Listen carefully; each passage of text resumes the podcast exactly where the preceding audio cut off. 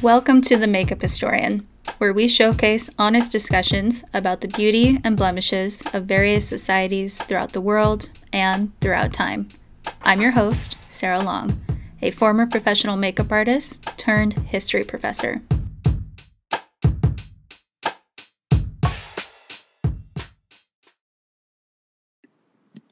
I'm not sure if this would be relevant, but I do think that something I would be interested in listening to is the misconnotation of the use of makeup. I think that some places in society, as well as um, our generation, believes that, you know, sometimes if you wear too much makeup, you're trying to mask something. If you don't wear enough makeup, that you think you're better than everybody because you don't have to wear makeup. Um, I do really think that. And then also, like, the misconnotation that it puts on youth that wears makeup because they think that it makes them look prettier and they're not comfortable going outside without wearing makeup. I think that talking about that and discussing that makeup is for yourself and not for other people, even though they may admire it. It's because you want to wear it and because you feel beautiful wearing it, not because someone else makes you wear it. And as well as if you don't want to wear it, that you're still beautiful too. That's perfectly fine. So I think the misconnotation of the use of makeup and why um, society wears it and uses it to express themselves.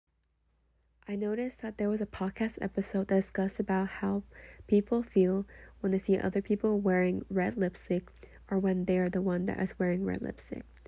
I would be very interested in knowing how people feel when they wear or see other people wear other lipstick colors. For example, people usually associate the black lipstick to being emo, goth, or being depressed. I would like to know if people who wear black lipstick actually feel that way or why we automatically assume that they are depressed. I wonder how other people would feel when they see other colors like blue, green, yellow, and etc. So I would like to see that being discussed in future episodes of the Makeup Historian.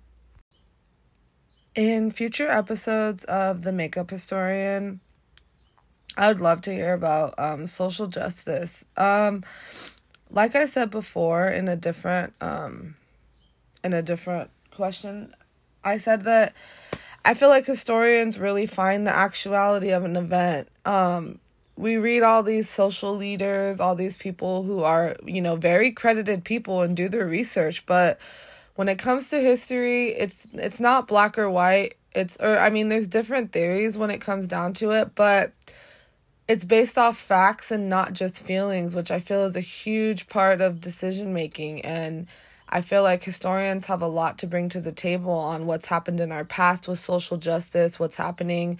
Um, history always repeats itself. So I think that finding the actuality of an event is so important. So I'd love to see it from a historian's point of view.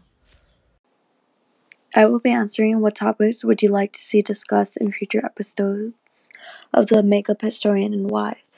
Um, I feel like it would be very interesting if we learned about um, like drag queens and like their perspective of makeup and why um, they do certain makeup trends on their face a certain way. I think that would be super interesting to understand their perspective of makeup and how it makes them feel empowered, you know. And I would also like to learn about how they would like for them to be viewed in their makeup, you know? Like when we see someone in red lipstick, we're like, oh, they're sexy. So how do they feel when we see them in like a certain eyeshadow or something? Like, is there meaning more to their makeup looks, like their eyeshadow lips, their blush looks, you know?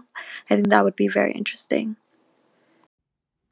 The topics I would like to hear in the future episodes of the Makeup Historian will be um, about like technology, about the whole online work and online classes for everybody um, for COVID. Like, in my opinion, like in my case, my personal experience, it was a good thing, but most of the time I hear like bad comments about like moms, um, adults, kids, everybody complaining about online classes. But for me, my personal experience, it was a good thing because my teenager actually got better. So I would like to hear about that. What topics would you like to see discussed in future episode of the makeup historian and why? Um, definitely about Aqua Tofana. Although yes, uh, Aqua Tofana, the product created, was not a um, actual makeup product use, but it was sold in the makeup industry. It was a cover up as a makeup. It had products that were used for makeup to help disguise what it was a poison. Um, and I heard that the person who created helped kill a lot of men who were abusive or were uh, kind to the wife. And it seems like a very interesting thing to know more about. Hey, makeup historian. I would like to see a future episode from you about the use of makeup in the um, 19th and 20th century. They changed dramatically due to uh, industrialization.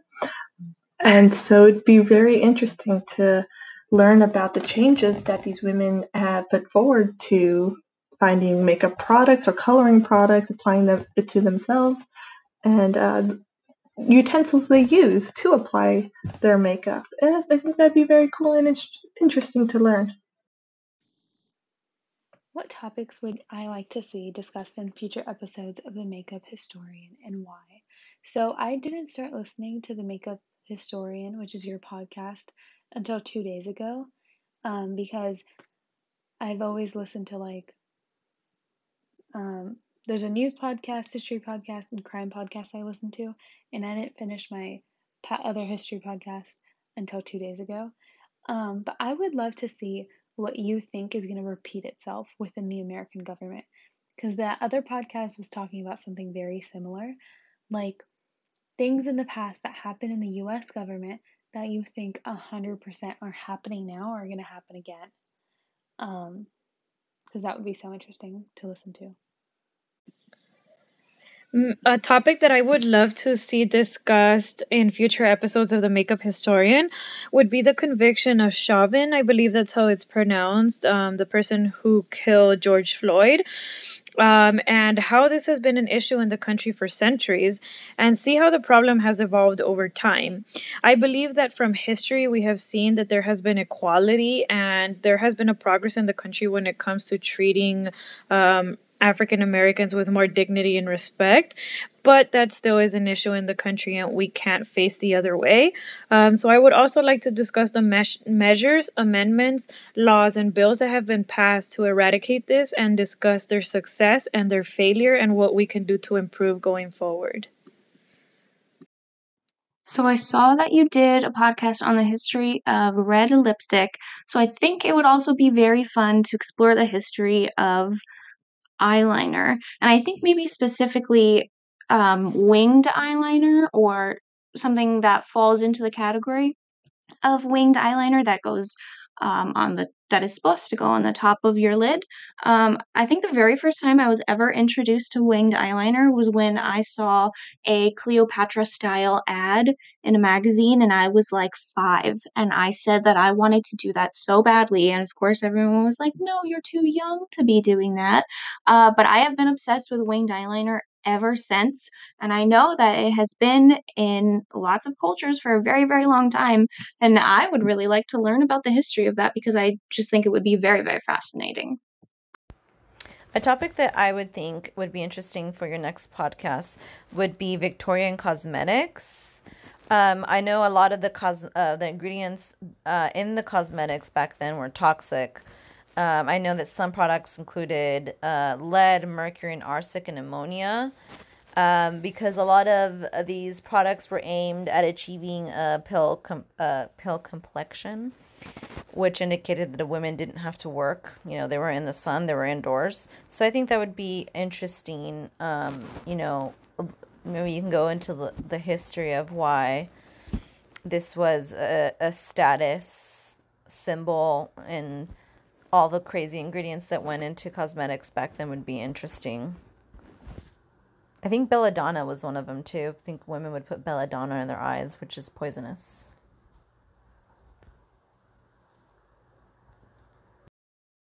I have already touched base on this.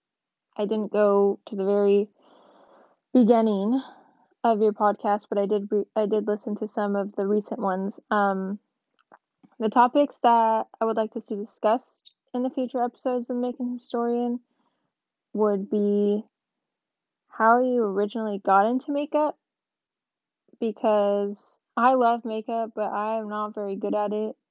How did you get your skills? Where did was there trial and error? Was did you ever fail? How was that journey for you as a makeup artist? And how are you feeling as a college history teacher? Um, I would love to see the impact of religion on the development of countries and nations, or even government and policies discussed uh, on the Makeup Historian. It seems that everywhere I look, religion is being used uh, as an excuse to justify actions or laws, whether it's terrorism, topic of abortion, and even vaccinations are being discussed right now.